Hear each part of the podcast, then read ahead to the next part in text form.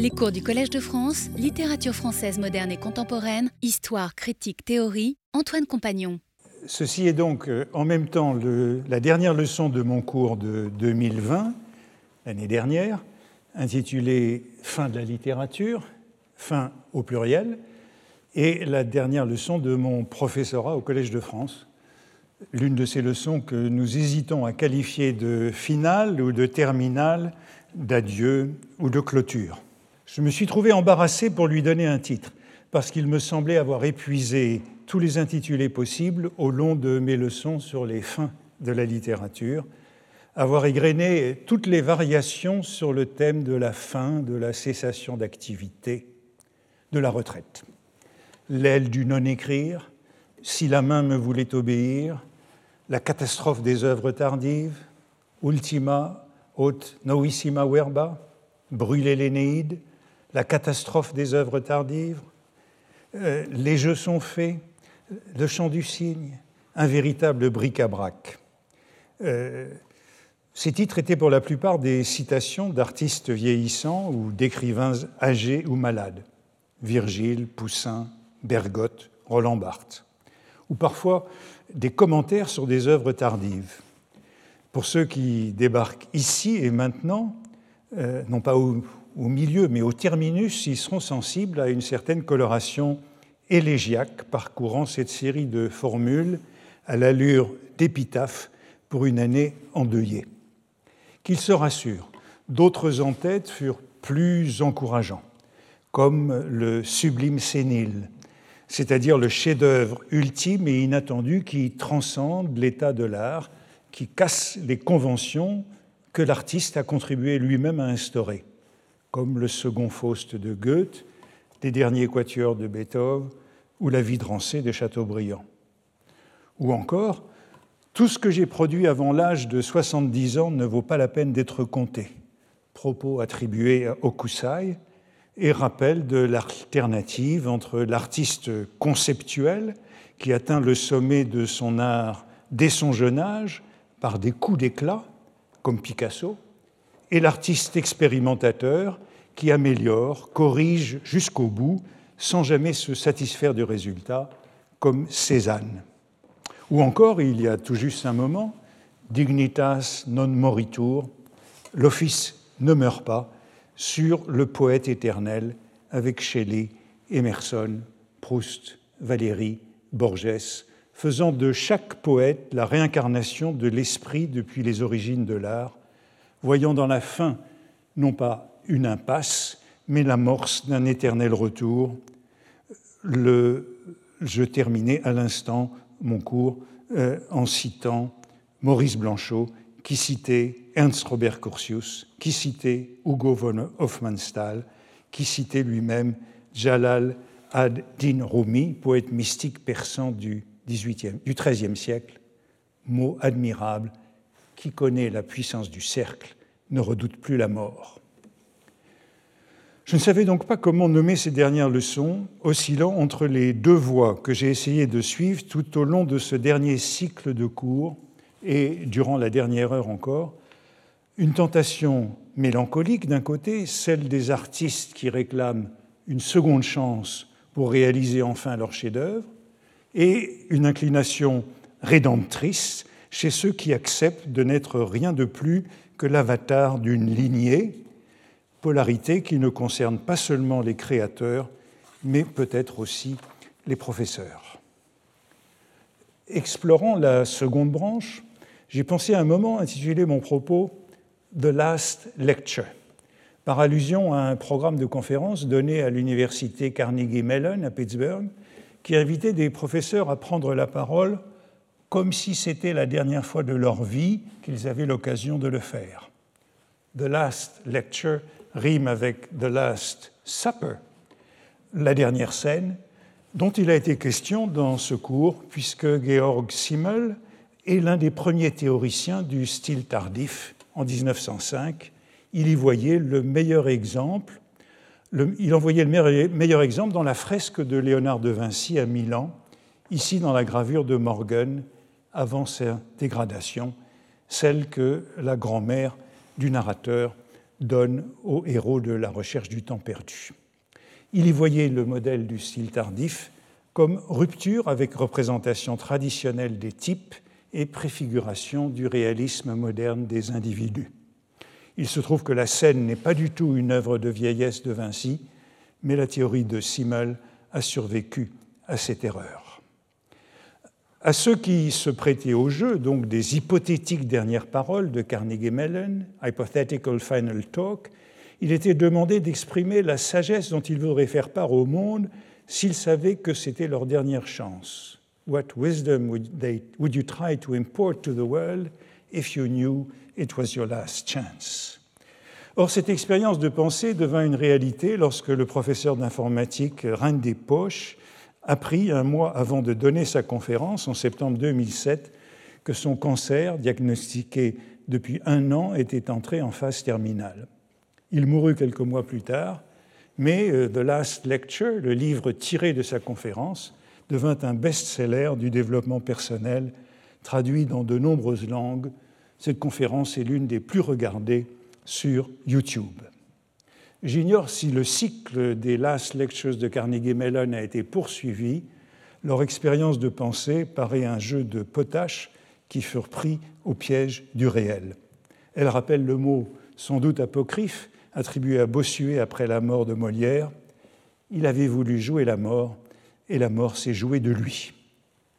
Les circonstances me sont alors venus en aide. Mon cours sur les fins de la littérature a été suspendu en mars 2020 par la pandémie. Je l'ai repris la semaine dernière seulement, au début de janvier 2021, après un hiatus de dix mois. Entre-temps, j'ai donc été atteint par la limite d'âge de mon grade, comme on dit dans le jargon des fonctionnaires. D'abord, cette vacance prématurée m'a déstabilisé. Le cours du collège, c'est une drogue. Pendant les mois qu'il dure, le préparant de semaine en semaine, on ne fait rien d'autre, euh, on est charrette. En pleine addiction ou assiétude, comme on dit en meilleur français, les effets du sevrage sont sévères. Euh, en somme, le confinement me privait de ces ultima verba, le virus me volait mon chant du cygne et me congédiait. C'était un comble en plein cours sur les fins dernières mais un bien léger désagrément auprès des maux que d'autres autour de moi ont subis, affectés dans leur santé ou dans leurs moyens de vivre. Aujourd'hui, comme après le 11 septembre à New York, nous sommes tous en deuil, nous connaissons tous des victimes de l'épidémie. Jacques Glowinski était l'administrateur quand je fus élu au collège. Ce fut lui qui me reçut, le premier, et m'encouragea dans mes visites. Peu de jours avant sa mort, je l'ai encore croisé rue Claude Bernard rentrant chez lui, souriant, amical et fort. Et je n'oublie pas ce que je lui dois. Mais j'ai beau jeu d'évoquer les circonstances et la force majeure, elles n'ont jamais fait que dissimuler, en lui donnant une excuse étrangère, la réalité de tout enseignement tel que je l'avais présenté dans la première leçon de ce dernier cycle de cours. La devise du professeur, disais-je, c'est Je déçois emprunté à une mauvaise pensée de Paul Valéry, belle devise d'un quelqu'un, d'un Dieu peut-être, je déçois. Elle est commentée par Roland Barthes. Quel Dieu, disait Valéry, oserait prendre pour devise je déçois? La littérature est ce Dieu. Peut-être sera-t-il possible un jour de décrire toute la littérature comme l'art de la déception. Plus que la littérature, je crois bien que l'enseignement est l'art de la déception sans exclure le sens qu'à Genève l'on fait de ce verbe, puisque là-bas, on peut parfois aussi être déçu en bien. Mais c'est plus rare, et quelle plus belle déception qu'un cours qui s'arrête au beau milieu. Ainsi, durant ces mois, le titre qui trotta dans ma tête pour cette dernière leçon fut Que de poisson. Parce que le cours était à l'arrêt, parce que je me retrouvais gros gens comme devant, parce que cette fin n'en était pas une je finissais mon professorat, ma carrière, sans mot de la fin. Non pas pourrait être continué, comme Gide concluait sans conclure les faux monnayeurs, ou à suivre, comme dans un bon feuilleton, ou à la manière dont Colette, dans le Fanal bleu, publié en 1949, constatait son impossibilité de cesser d'écrire. Écrire, dit-elle, ne conduit qu'à écrire. Avec humilité, je vais écrire encore. Il n'y a pas d'autre sort pour moi. Mais quand s'arrête-t-on d'écrire Quel est l'avertissement Un trébuchement de la main? J'ai cru autrefois qu'il en était de la tâche écrite comme des autres besognes. Déposer l'outil, on s'écrit avec joie fini et on tape dans ses mains, d'où pleuvent les grains d'un sable qu'on a cru précieux. C'est alors que dans les figures qui écrivent les grains de sable, on lit les mots à suivre. L'expression que de poisson vient de l'art poétique d'Horace, Desinit in pisem formasa, formosa superne, de sorte que le haut soit d'une femme aimable et le bas représente un poisson effroyable. Selon la flore latine des Dames et des gens du monde de 1874, matrice des pages roses du Petit Larousse, Horace compare une œuvre d'art sans unité à un beau buste de femme qui se terminerait en queue de poisson, comme une sirène trompeuse décevante. Revoilà la déception. Pierre Larousse ajoute Ces mots, soit en latin, soit en français, servent à caractériser, quand il s'agit surtout d'œuvres intellectuelles, les choses dont la fin ne répond pas au commencement, les promesses magnifiques qui n'aboutissent à aucun résultat. Le modèle de la queue de poisson est donc bien littéraire et poétique. Ce sont des poèmes, des romans, des essais qui finissent en queue de poisson, et tout enseignement qui, par définition, répond à la devise Je déçois. Larousse, comme toujours, donne des exemples. Toutes les compositions poétiques de Lamartine ont été des plus, de plus en plus faibles. C'est une sirène dont le corps finit en poisson sévère jugement attribué à un botaniste. Or, Lamartine a été très souvent évoqué dans mon cours sur les fins. Son champ prolongé est toujours comparé à celui du cygne, tandis que Hugo incarne l'aigle. Barès traitait une œuvre tardive de Lamartine de chant de cygne égorgé. Il faut donc savoir s'arrêter à temps. C'est ça la morale de la queue de poisson au sens moderne pour ne pas finir en queue de poisson. C'est la morale explicite du second exemple de Larousse tiré de Walter Scott. Permettez-moi de vous arrêter ici, s'écria le bachelier, désinit in pisem.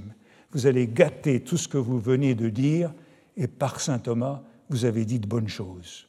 Le vers d'Horace a donc pris le sens d'une recommandation faite aux anciens de ne pas ruiner leur œuvre par un dernier épisode fâcheux. Dans mon cours, j'ai consacré une leçon aux dernières années de la vie de Jean-Paul Sartre, aveugle, diminué, tel que Simone de Beauvoir le dépeint dans la cérémonie des adieux, mais lancé avec son secrétaire Béni Lévy, alias Pierre Victor, dans une œuvre ultime. Il dit ceci dans un entretien publié avec Pierre Victor.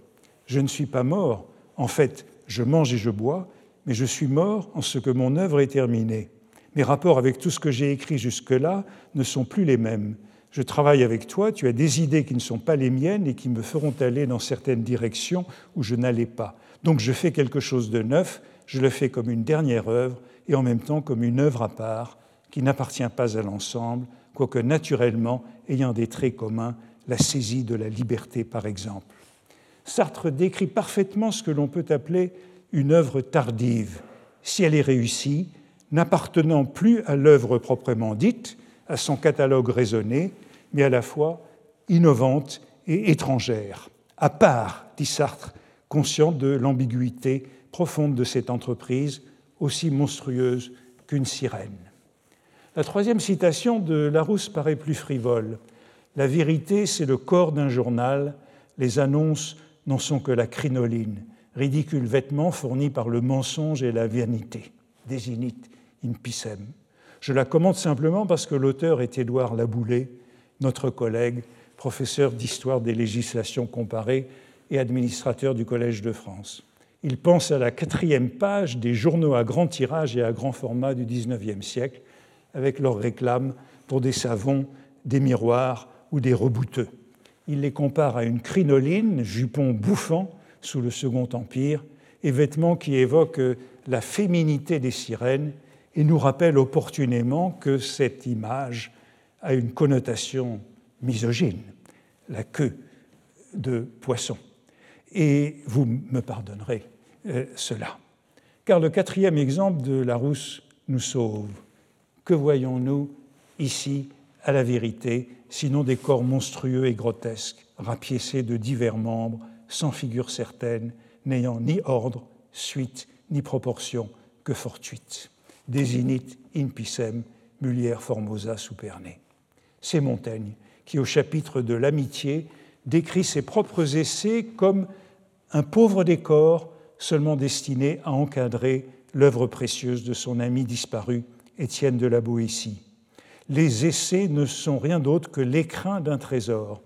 Il s'agit sans doute d'une profession d'humilité, mais Montaigne laisse aussi entendre que ce sont les têtes qui lui importent et non les queues. Pour en ranger davantage, dit-il ailleurs dans les essais, je n'en entasse que les têtes, que j'y attache leur suite, je multiplierai, plusieurs fois ce volume. Si bien qu'avec Montaigne, l'image de la queue de poisson est réhabilitée. Montaigne est l'homme des débuts, des premières phrases, des incipites, des introductions, des prolégomènes, bref, des essais, à la manière de quelques-uns des plus grands écrivains qui n'achèvent jamais, qui ne finissent rien, comme lui-même ou encore comme Proust, au travail jusqu'à sa dernière nuit à l'article de la mort. Ainsi, la queue de poisson, qui paraît d'abord l'emblème même de la déception, Montaigne la métamorphose. Il en fait une valeur en la revendiquant. Chez Lamartine, elle décrit la fin qui n'en finit pas. Selon la Boulée, elle oppose les fanfreluches au corps sérieux de la page, mais Montaigne revalorise l'image. Finir en queue de poisson, c'est son but et son bout. La petite sirène du comte d'Andersen, souffrit tant afin de transformer sa queue de poisson en jambe de femme, or ce fut pour rien, puisque le prince l'abandonna. Une queue de poisson, c'est beaucoup plus beau, comme à la dernière page de la Chartreuse de Parme, l'un des dénouements romanesques les plus expéditifs de la littérature. Les bugie hanno le gambe corte, dit le proverbe italien. Les mensonges ont les pattes courtes. Une queue de poisson vaut mieux que les jambes trop courtes du mensonge. Le sublime sénile, cette rare liberté, negligentia diligence des artistes âgés, jetant les règles par-dessus bord, anarchique, transcendant, c'est celle de Goethe du second Faust, de Beethoven dans les derniers quatuors, de Rembrandt dans le retour du fils prodigue. Renversant la table, cassant la baraque, voilà la queue de poisson au sens noble. Comme dans l'adage d'Erasme, seule la folie conserve la jeunesse et met en fuite la vieillesse fâcheuse. Sauvons donc la queue de poisson, la sortie qui n'en est pas une, mais vous direz qu'il est indigne de ma part de finir ainsi et que je compromets la dignitas du professeur. J'ai dû renoncer donc à ce titre, queue de poisson, appellation devenue au fond trop prétentieuse après la métamorphose de son sens par Montaigne, et j'ai exploré la première branche de l'alternative que j'ai décrivée initialement, non pas le rachat par la dernière leçon, mais le rêve d'une seconde chance, le fantasme d'immortalité. Mais j'ai été aussitôt renvoyé à cet abominable syndrome de Cotard. Cotard avec un seul T, non deux, comme le docteur de la recherche du temps perdu, mais c'est sans doute au docteur Cotard avec un seul T euh, que celui de la recherche doit son nom. Ce syndrome délirant a été décrit par le docteur Cotard en 1880, qu'il avait observé au cours de graves dépressions mélancoliques. Il s'agit du délire d'immortalité. Le sujet a la conviction de ne pouvoir mourir. C'est un état si sérieux, suicidaire, comprenant, euh, comprenant la négation du corps, euh, la conviction d'être un mort vivant, que l'on ne peut pas plaisanter avec lui. Je voudrais seulement le rattacher un instant au mythe de Titon, prince troyen, frère de Priam, et Médéos, déesse de l'aurore, laquelle demanda pour lui euh, l'immortalité à Zeus. Zeus lui accorda son vœu, mais elle oublia de requérir l'éternelle jeunesse ou bien Zeus se moqua d'elle, si bien que Titon vieillit, se dessécha, tandis qu'Éos, toujours jeune, l'abandonna. Les personnages sont familiers de la peinture baroque, Les voici par euh, Sebastiano Ricci. Le délire d'immortalité, c'est le pendant de la fiction du poète éternel, de la littérature comme personne, telle que je l'ai examinée dans mon dernier cours il y a un moment. C'est un thème baudelairien. L'angoisse de ne pas mourir, c'est celui du juif errant, condamné à marcher jusqu'à la fin des temps. Lors de mes visites académiques au Collège de France, l'un des professeurs que j'étais le plus curieux de rencontrer était Ian Hacking, parce que son livre sur la dromomanie, la folie de la marche au XIXe siècle, a été pour moi une révélation sur toute la littérature de ce siècle. À cette terreur qui hante les fleurs du mal, Jean Starobinski a donné le beau nom d'immortalité mélancolique, quand le comble du spleen consiste à penser que la mort n'y changera rien. Je me sens malheureusement condamné à vivre, écrit Baudelaire à sa mère, depuis des années qui pour moi ont été des siècles. Telle est la leçon de nombreux poèmes des fleurs du mal. Par exemple, Le masque. C'est que demain, hélas, il faudra vivre encore, demain après-demain, et toujours comme nous. Starobinski signalait l'équivalence de la mélancolie et du délire de l'immortalité.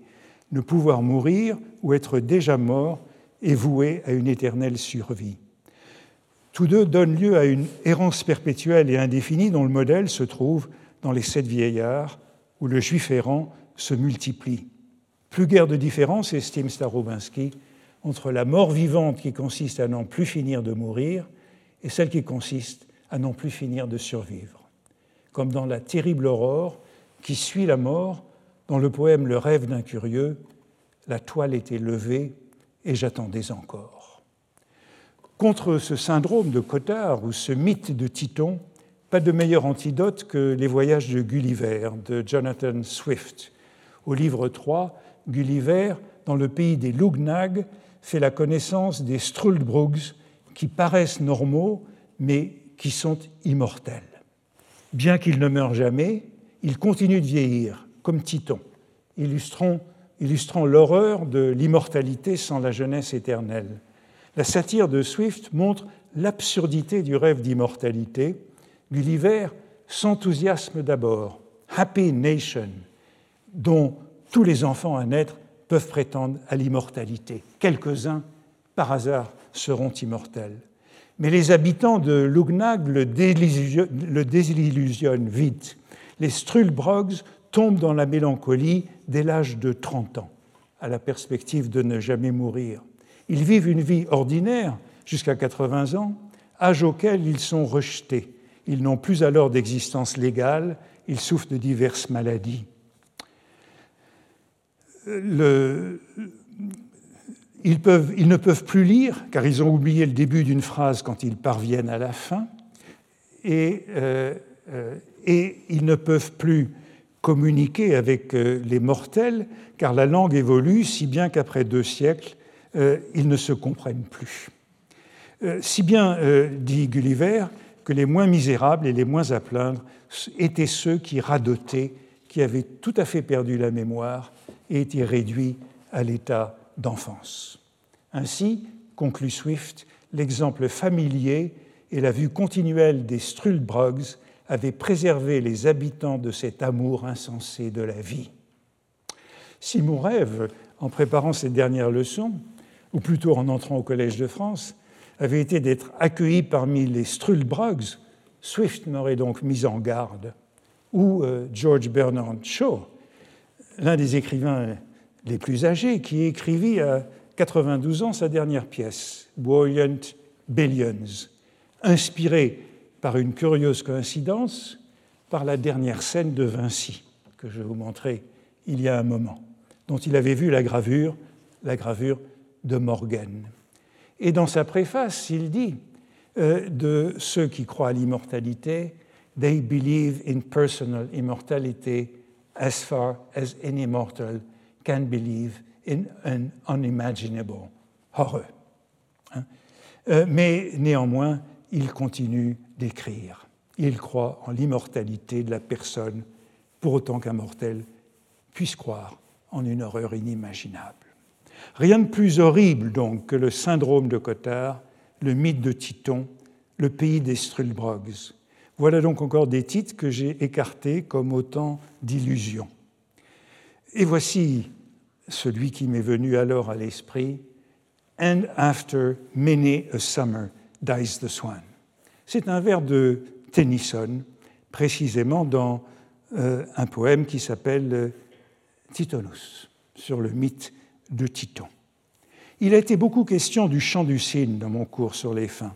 Ce mythe grec, passé dans les langues modernes, donne à l'oiseau d'Apollon le privilège, privilège sur les hommes, de faire lui-même son éloge funèbre. Le mythe est d'autant plus précieux que parmi les oiseaux, le cygne est l'un de ceux qui ne chantent pas. Mais selon un vers faussement attribué à Ovide, le cygne transite d'une voix rauque et stridente. Buffon rappelle dans son histoire naturelle, c'était, disait-il, les Grecs, près d'expirer et faisant à la vie un adieu triste et tendre, que le cygne rendait ses accents si doux et si touchants, et qui, pareil à un léger et douloureux murmure d'une voix euh, basse, plaintive et lugubre, formait son chant funèbre. Il faut bien leur pardonner leurs fables, elles étaient aimables et touchantes. Les cygnes, sans doute, ne chantent point leur mort, mais toujours en parlant du dernier essor et des derniers élans d'un beau génie prêt à s'éteindre, on rappellera avec sentiment cette expression touchante c'est le chant du cygne. Selon Sainte-Beuve, Buffon, après avoir lu cette description du cygne dans un salon, se serait aperçu qu'il venait de pousser son propre chant du cygne. Le vers de Tennyson, And after many a summer dies the swan, tiré du poème Titonus, et après mains été meurt le cygne, a donné par la suite son titre à un roman d'Aldous Huxley en 1939, et il est cité par Ernst Kantorowicz, l'historien des deux corps du roi, de la dignitas non moritur, dans une lettre à l'un de ses étudiants vers la fin de sa vie. Le cygne est le répondant du phénix, emblème de la dignité qui ne meurt jamais, l'oiseau qui renaît toujours de ses cendres. J'avais entamé euh, en janvier dernier ce cycle de cours sur les fins de la littérature, en me doutant que ce serait le dernier, après 45 années d'enseignement, mais sans en avoir la totale certitude. C'est donc bien le cas. Ainsi, j'avais raison de m'interroger sur le style tardif, la sénilité et la sublimité, sur les effets du vieillissement chez les artistes conceptuels et chez les artistes expérimentateurs, toutes questions que nous avons examinées entre janvier et mars avec Georg Simmel, Théodore Adorno, Hugo von Hofmannsthal, Hermann Brock, Barès et Gide, Barthes et Sartre, etc. Depuis cette date, je suis donc entré dans la troisième ou quatrième partie de ma vie, ça dépend des taxinomies. Et ce cours puis les confinements et les couvre-feux répétés m'ont donné le loisir de penser à la manière de traverser cet âge, le même et à la fois un autre. Voici donc le titre que j'ai retenu pour de bon, emprunté à Chateaubriand, dans l'avertissement de la vie de Rancé. La vie de Rancé, c'est un prototype d'œuvre ultime euh, de style tardif, et ce livre a accompagné notre dernier cycle de cours comme un livre d'heures prototype du sublime sénile au sens noble des philosophes et des historiens de l'art, comme négligence concertée, rupture prophétique, comme le dernier Beethoven annonce Schoenberg, où la vie de Rancé préfigure la poésie de la mémoire de Baudelaire à Proust. Aussi remarquable que l'admirable tremblement du temps célébré par Chateaubriand dans le déluge de Poussin, c'est son second Faust, ou son 15e quatuor. Et voici ce qu'il écrit euh, euh, dans cet avertissement. Mon premier ouvrage a été fait à Londres en 1797, mon dernier à Paris en 1844. Entre ces deux dates, il n'y a pas moins de 47 ans, trois fois l'espace que Tacite appelle une longue partie de la vie humaine, quindecimanos grande mortalis aevis patium. Je ne serais lu de personne, excepté de quelques arrière-petites-nièces habituées aux contes de leur vieil oncle. Le temps s'est écoulé, j'ai vu mourir Louis XVI et Bonaparte. C'est une dérision que de vivre après cela. Que fais-je dans le monde? Il n'est pas bon d'y demeurer lorsque les cheveux ne descendent plus assez bas pour essuyer les larmes qui tombent des yeux. Chateaubriand euh, cite euh, Tacite dans La vie d'Agricola, 15 ans, période considérable de la vie humaine. Ne voyez nulle prétention dans cette citation de Chateaubriand qui cite Tacite faisant l'éloge de son beau-père, le général romain Agricola, qui conquit la Grande-Bretagne.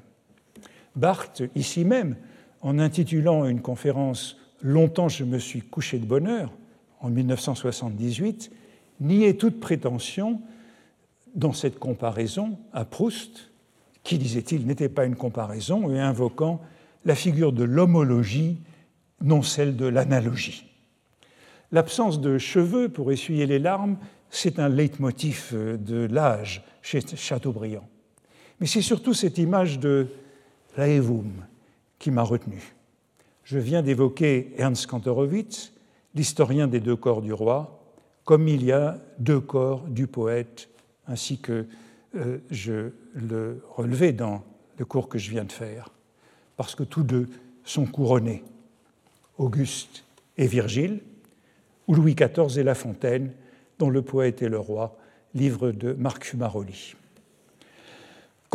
Rappelle le sens de l'Aevum au Moyen Âge.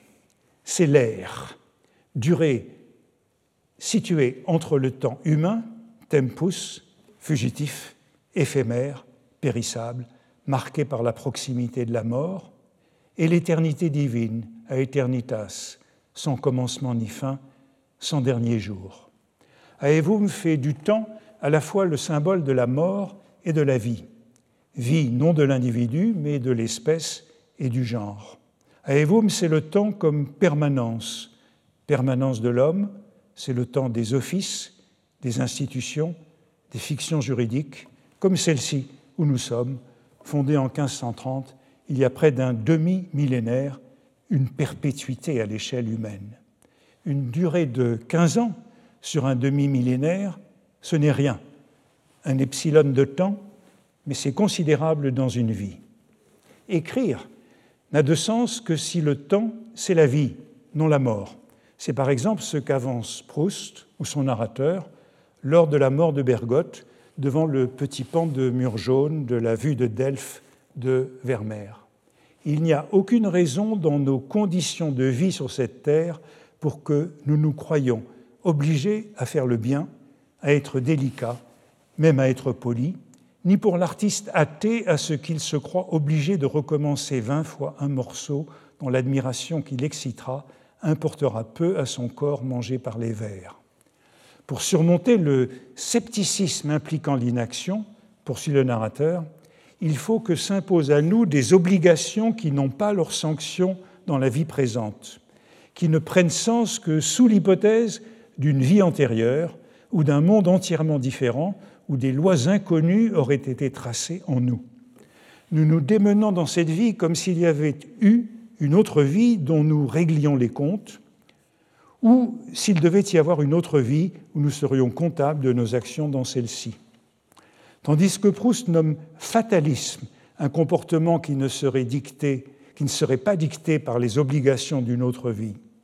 Sans cette convention, cette fiction d'immortalité, pour, ainsi dire cette suspension d'incrédulité, willing suspension of disbelief, comme disait Coleridge, Proust ne conçoit pas l'art.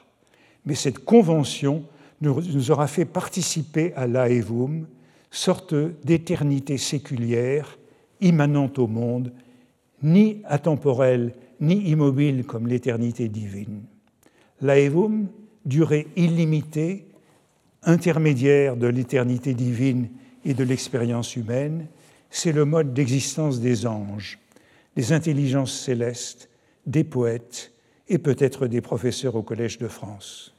C'est une permanence, mais douée de mouvement, ayant passé et futur, avec des prédécesseurs et des successeurs, participant à la fois de l'éternité intemporelle et du temps fini. Sicut nubes, quasi naves, velut umbra, suivant l'épigraphe de la préface testamentaire des Mémoires d'outre-tombe, montage de citations du livre de Job, comme un nuage, à la manière d'un navire, ainsi qu'une ombre. J'aurais donc été au collège durant un aevum, un rien à l'échelle de l'éternité, mais une ère dans la vie d'un homme, ainsi que dans l'histoire d'une discipline d'enseignement, donc une bonne moyenne.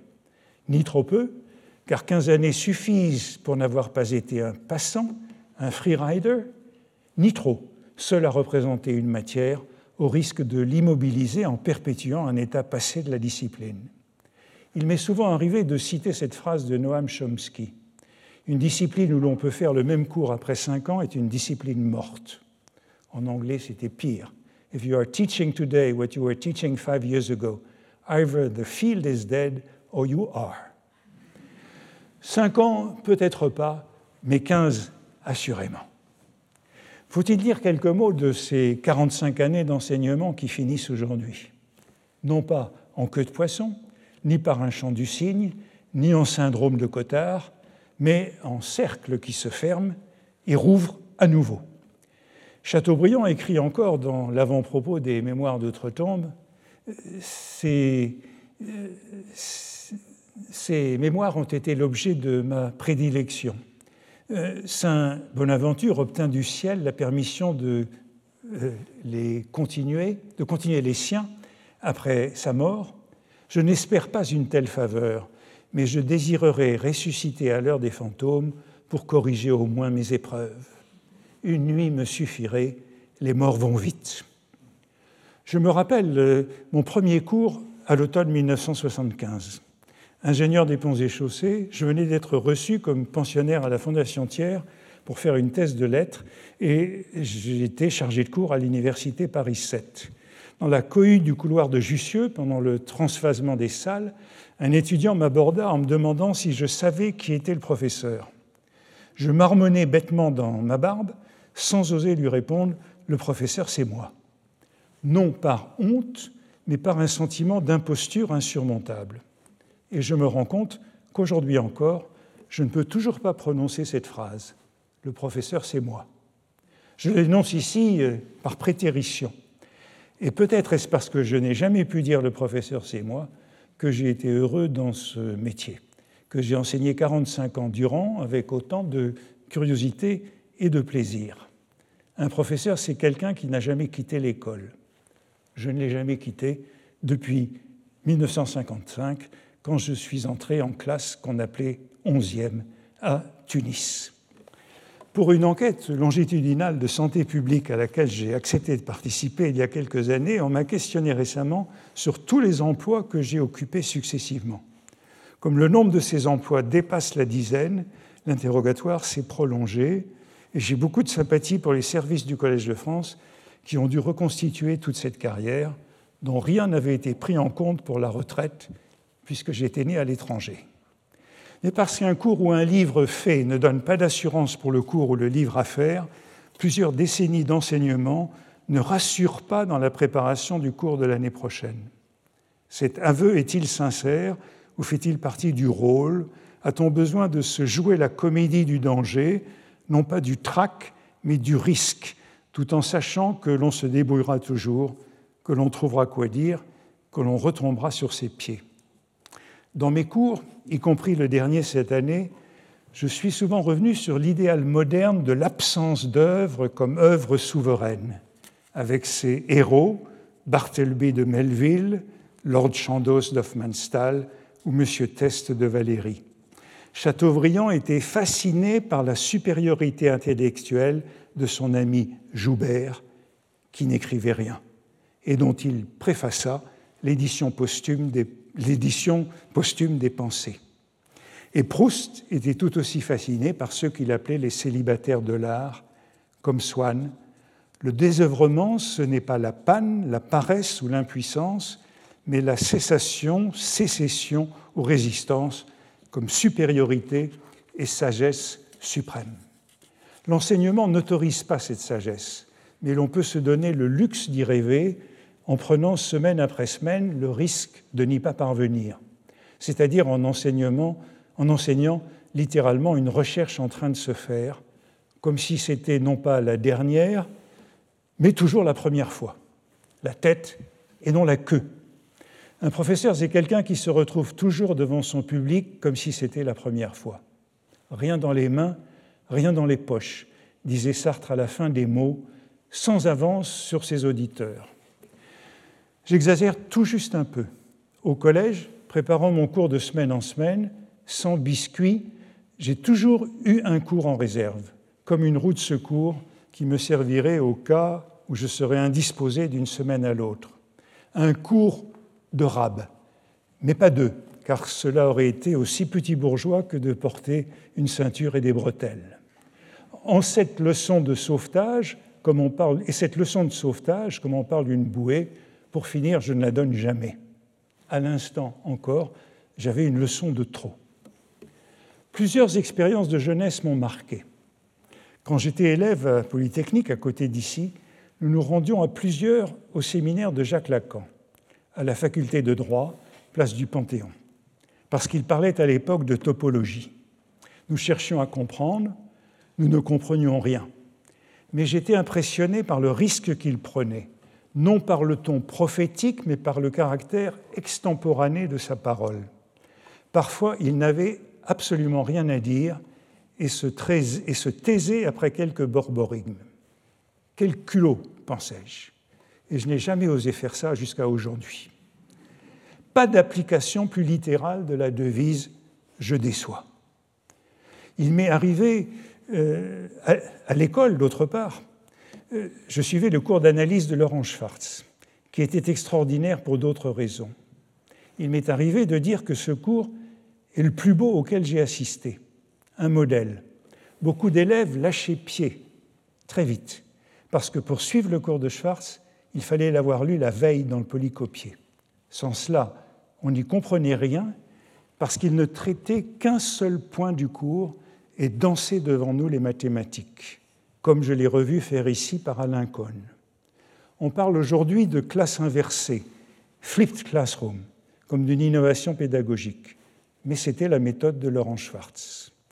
Voilà deux modèles que j'aurais voulu imiter, aimer imiter, tout en sachant que je n'y parviendrai jamais.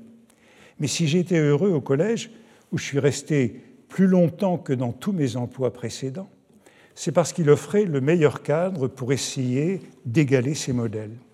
D'abord parce que j'y ai retrouvé une vraie université, Universitas, fondée sur la Bildung, l'enseignement par la recherche et intégrant toutes les disciplines, ce qui n'est pas le cas dans les universités françaises, où même après les regroupements récents, les facultés restent des forteresses. Ensuite, parce que nous y jouissons d'une exceptionnelle liberté. Si le collège a une raison d'être, je l'ai souvent rappelé, c'est de rendre meilleurs ceux qui y sont cooptés, de bonifier leurs recherches, d'accroître leurs performances. Le meilleur lycée n'est pas celui qui a le plus de mentions très bien au bac, si les élèves l'auraient eu ailleurs. La meilleure école est celle qui fait le plus progresser les siens, élèves et professeurs, qui crée le plus de valeur ajoutée. Fût-ce mon cas au collège. Qui peut le dire? La comparaison est difficile dans l'ignorance de ce que j'aurais fait si vous ne m'aviez pas élu. Mais j'aimerais bien y croire. Mes cours ont été des aventures de recherche menées sans observer de frontières disciplinaires. Au fur et à mesure des années, j'ai parlé de Montaigne, Baudelaire, Proust, mes auteurs de prédilection depuis toujours, mais aussi de l'année 1966, des chiffonniers de Paris, de la guerre littéraire. Toutes enquêtes incertaines et parfois scabreuses. La plupart n'ont pas abouti à des publications. J'admire, avec un peu d'épouvante, car je ne m'en sens pas, du tout capable, mes collègues qui publient des livres aussitôt les cours achevés. Au cours de cette quinzaine d'années, j'ai peu publié d'ouvrages liés à mes cours, car la temporalité de l'enseignement, qui est celle de la recherche, n'est pas, pour moi en tout cas, celle de sa concrétisation. Je ne vois que deux ouvrages publiés correspondant à des cours du collège un Baudelaire, l'irréductible, parce que l'éditeur a transcrit les enregistrements que j'ai ensuite réécrits, et les chiffonniers de Paris, grâce à l'année sabbatique dont j'ai disposé au milieu de mon mandat au collège. Ainsi, plusieurs livres reposent en puissance dans la mémoire numérique de mon, ordinateur ou dans les nuages. Un livre sur 1966, un livre sur la littérature comme sport de combat, un livre sur les fins de la littérature, plusieurs années sur Proust qui n'ont pas encore abouti à un livre. Mais jamais je n'ai pris la décision d'écrire un livre, jamais je ne signe de contrat. Mes livres me sont toujours tombés dessus au moment voulu. Marc Fumaroli, quand il a quitté le collège en 2002, disait vouloir se mettre à son livre sur le comte de Quélus, sujet de nombreux cours. Il nous a quittés il y a quelques mois sans avoir fait son Quélus. Mais entre-temps, je ne compte pas les beaux livres qu'il nous a donnés. Laissez-moi lui rendre hommage aujourd'hui, puisque je pars à mon tour, en me rappelant le jour où il me fit venir dans son bureau, alors rue du Cardinal Lemoine, durant les travaux ici, pour me dire son vœu que je vienne au collège, non pas pour lui succéder, car il n'y a pas de succession dans cette maison, mais après son départ.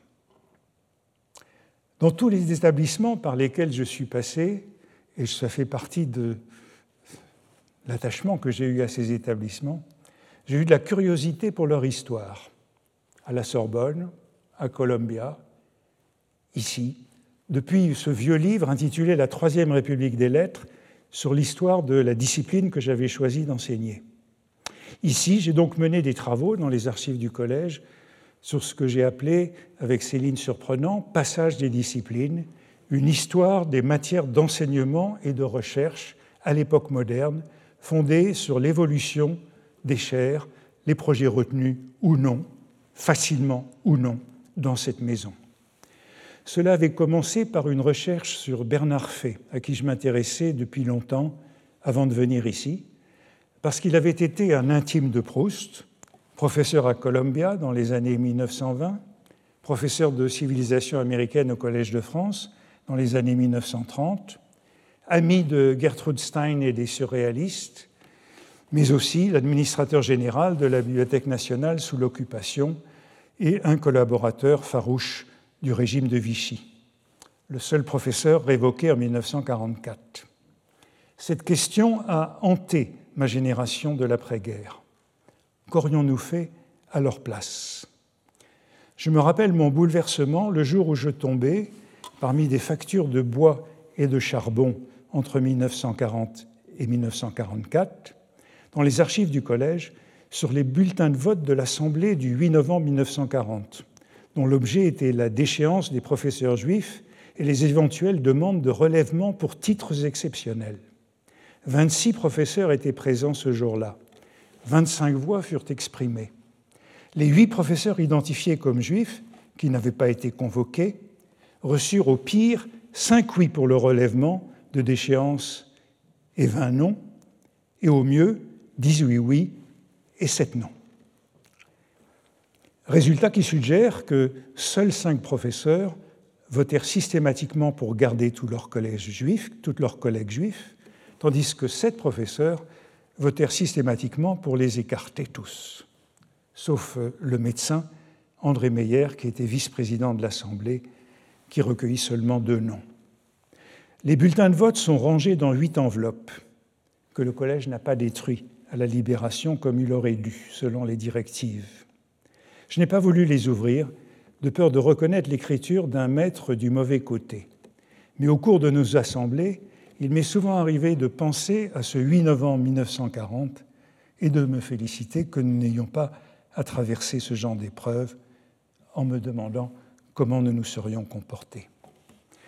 Un autre livre à finir, dont la recherche dort dans ma mémoire numérique, c'est une histoire du collège sous l'occupation. Quand il sera achevé, je donnerai aux archives le journal de mes visites académiques de 2005, entrepris après la lecture de la campagne de Maurice Alvax. L'attachement au collège, c'est aussi celui qui m'a lié à son administration.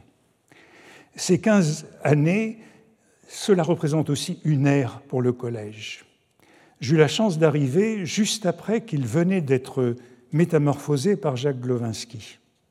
Mais le collège en dur, brick and mortar, devait encore entrer dans l'âge numérique, à quoi Pierre Corvol s'est employé et je suis tombé à point pour la première année de la diffusion des enseignements sur Internet, grâce à la Fondation Bettencourt-Schuller.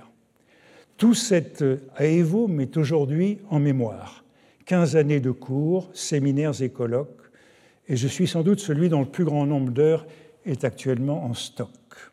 Ainsi, nous y étions prêts au moment du confinement et nous avons pu basculer sans délai.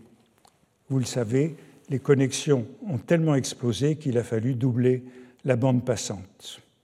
Durant ces 15 ans, nous avons aussi révisé les statuts de 1911, très anciens, sous l'administration de Serge Haroche. Sous celle d'Alain Prochian, nous avons demandé la modification de l'âge du départ à la retraite, réforme aujourd'hui acquise et dont je suis le dernier à 12, à 12 jours de naissance près à ne pas bénéficier. Que ce ne soit pas un encouragement à coopter des grisons. Quindecim annos, disais-je, grande mortalis aevi spatium. Quinze ans après, ce n'est plus le même collège. Mais au cours de son histoire, que d'occasions manquées. Du temps où nous avons rejoint PSL, j'ai été favorable, craignant que nous nous rations une occasion de plus, comme à la Libération, quand les universités et les organismes de recherche renaquirent. Tant d'institutions françaises ont conservé leur gabarit du XIXe siècle. Il m'est souvent arrivé de rappeler qu'au Collège de France, si nous avions grandi comme l'enseignement supérieur et la recherche dans ce pays depuis seulement 1945, nous serions près de 2000 professeurs et non 50. Certes, nous serions moins intimes, mais le malthusianisme français recherché ou subi, en tout cas accepté, est aussi une faiblesse que nous devons garder à l'esprit. Je voudrais remercier euh, les auditeurs fidèles de mes cours durant 15 années, le personnel, notamment celui de la régie qui permet à ces cours de se dérouler dans des conditions d'excellence. Mes assistantes, Daniel Kénéan et Marion Errand, mes assistants de recherche, Jean-Baptiste Amadieu, Maya Lavaux, Mathieu Vernet, Yuji Murakami, Alexandre de Vitry, Clément Girardi, Émilie Sermadiras, Elisabeth Rousseau. La plupart d'entre eux, eux sont ici. Mes collègues, en particulier Michel Zinc et Carlo Ossola, mes complices de l'Institut des études littéraires, nos administrateurs, de Jacques Glowinski à Thomas Remer, notre administration, notamment Marilène Meston de et Florence Thierras-Rioux, avec qui j'ai toujours travaillé en harmonie. Le collège est une universitas, au sens d'une corporation pérenne. C'est même l'unique universitas en France, puisqu'il a seul traversé indemne toutes les révolutions. Mais nous étions quatre littéraires à mon arrivée, et à mon départ, il n'en reste qu'un. Que mon propos n'évoque donc pas pour vous le chant du cygne, ni le phénix des hôtes de ces bois qui n'était qu'un pauvre corbeau, mais qu'il vous encourage à remplumer la littérature dans votre basse-cour. Je terminerai en citant deux Irlandais. Je me demandais comment intituler cette leçon, disais-je, et j'ai enfin trouvé. En anglais, elle se serait appelée Valedictory, une leçon valédictoire, du latin valedictum, participe passé de valedicere, de valet, impératif de valérer et de tiquere. Valédictoire. Le mot est attesté en français, mais il est rare. Le voici dans la traduction de l'Ulysse de Joyce.